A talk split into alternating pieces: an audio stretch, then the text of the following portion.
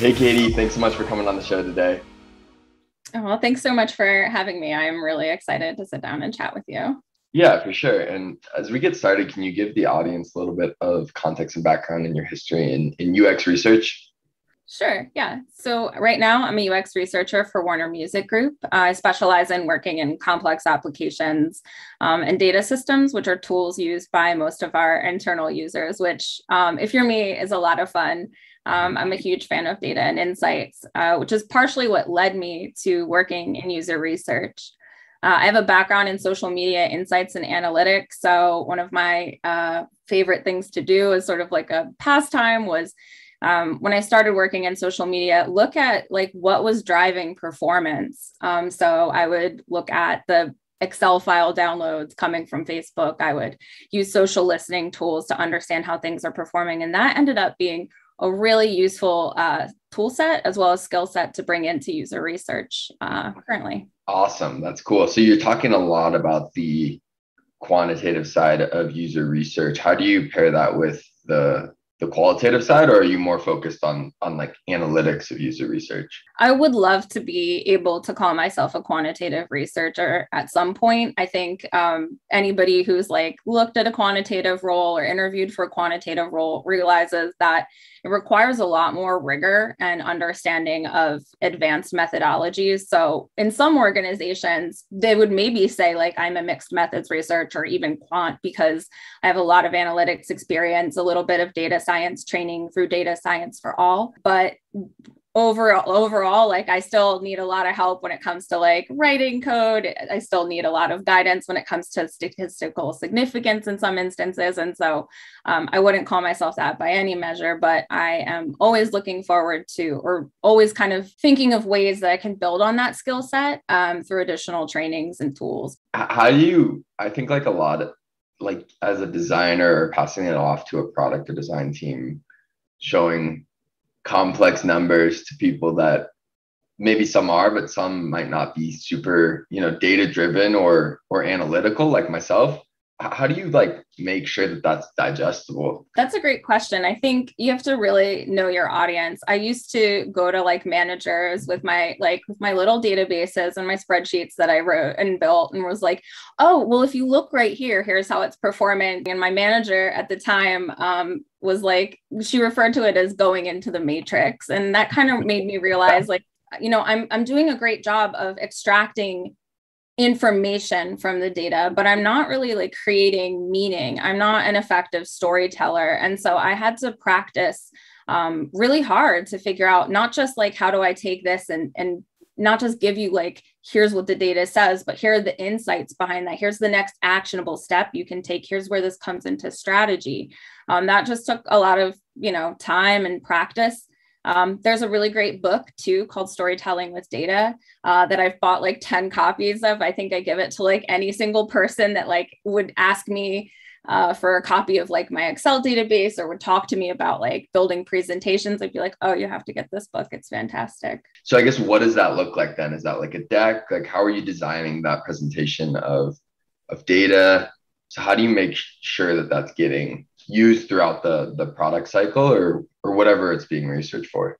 That's like the researcher struggle for sure. It's always like you don't want to be the person kind of like parroting over and over again like the mm-hmm. you know oh don't forget when we were in our sessions this person said this or like hey please remember that this user does this or you know asking questions about like oh where did we think about this particular scenario that we uncovered in our research um, that can sometimes feel for a researcher like they're not being listened to but the reality is is like that is your area of passion and expertise and your team is only going to be able to carry so much of that over because they're you know responsible for their own realm. And so for me i think it's really important to partner with your designer um, and your product team and figure out how they learn as individuals what's most effective for them what's your learning style.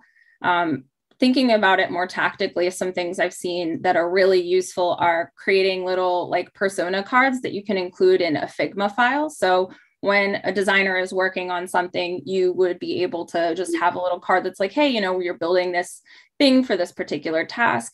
Here are some questions you could think about, or here's like this user's like um, unmet need that we're trying to solve for here. And that way it's like right there, not in some yeah. like repository in the middle. Like no one's going to look at the Confluence page that you yeah. wrote, you know, all this documentation for. Um, and I think another thing is like being comfortable with your design team to annotate some of their, their, um, their design work, like having a really collaborative system where you can kind of get in there and annotate it with like some of your research findings um, I think that's proven pretty useful from my experience in the past. I assume some people out there might be, you know, feel like they're almost intruding on people's time when when they are looking for a mentor. How do you kind of navigate that that fear?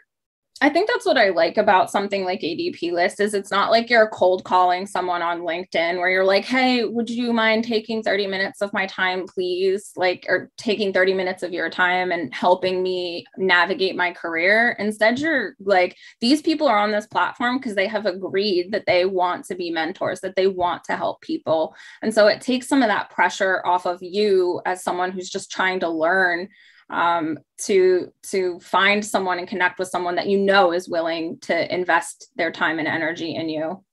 And then the reason that i think it's good to have more than one mentor is like sometimes mentors have burnout um, sometimes schedules get a little out of whack. Also it's great to have perspectives that are different from yours. A lot of times people want to choose a mentor because they're like this person is like me or it's like future Katie, you know, but choosing someone with like a diverse range of perspectives, that means researchers reaching out to designers, designers reaching out to researchers, everybody reaching out to the product team. I think it's like that will make you more well rounded. And also, especially if you're new, you will understand how each role participates in the product development life cycle. You'll be better at working within people, like within teams that have a broad variety of these roles, and you'll get a sense of like learning from people who are and aren't like you. I love that. That's first time I've heard that idea. Diversify your mentors because different perspectives are, are super valuable for sure. Yeah.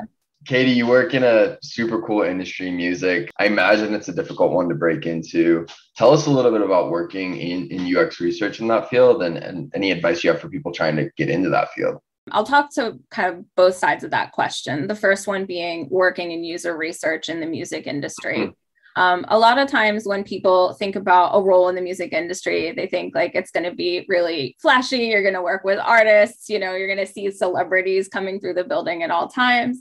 Uh, but the reality is, is a lot of our work is around like data systems, uh, performance measurement systems, things of that nature, um, and working a lot more with like internal users. Uh, so my ex- my recommendation is if you work on something like that you feel is, you know, uh, maybe less glamorous like databases or you're working on um, sort of like i don't know i can't think of like anything dry off the top of my head because yeah. it's all really interesting to me but i work on a data product and i think it's like really cool because then you're looking at the universe of information that's out there so mm. you know whether it's like taking data points from like a digital streaming platform or from retail sales or from an artist's performance or event that they've done or you know a licensing agreement that they they've uh, entered into. I think like being able to help people make sense of such disparate pieces of information and how that's impacting their work as both a researcher and as a designer like problem solving for that is super complex. Um, so i would definitely say if you're interested in the music industry and you're working in ux in a space that you feel um, you know oh i'm not creative enough for this like trust me you are. Look at some of those job descriptions. And this is my advice that i always give to mentees. Take a look at um, the job description that you want, like future you really wants, and look at yours and be like, where are the gaps? And work in the role that you have today or the role that you can get tomorrow to get to that point um, to work toward that. So I think like if you're interested in working in the space um, and you have some experience, um, that's like a great way to kind of like to to relate to what an organization is looking for. The other side of that is just breaking in. A great way to get closer to the music industry is just to follow folks, mostly on LinkedIn, but you can definitely find podcasts and everything.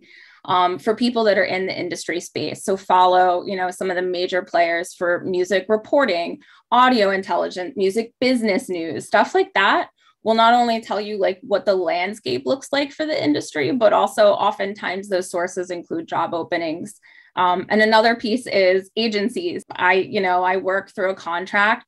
Um, contracting into the music industry is a great kind of first step to land that first role, to land a full time role. So being open to that, I think, is especially important.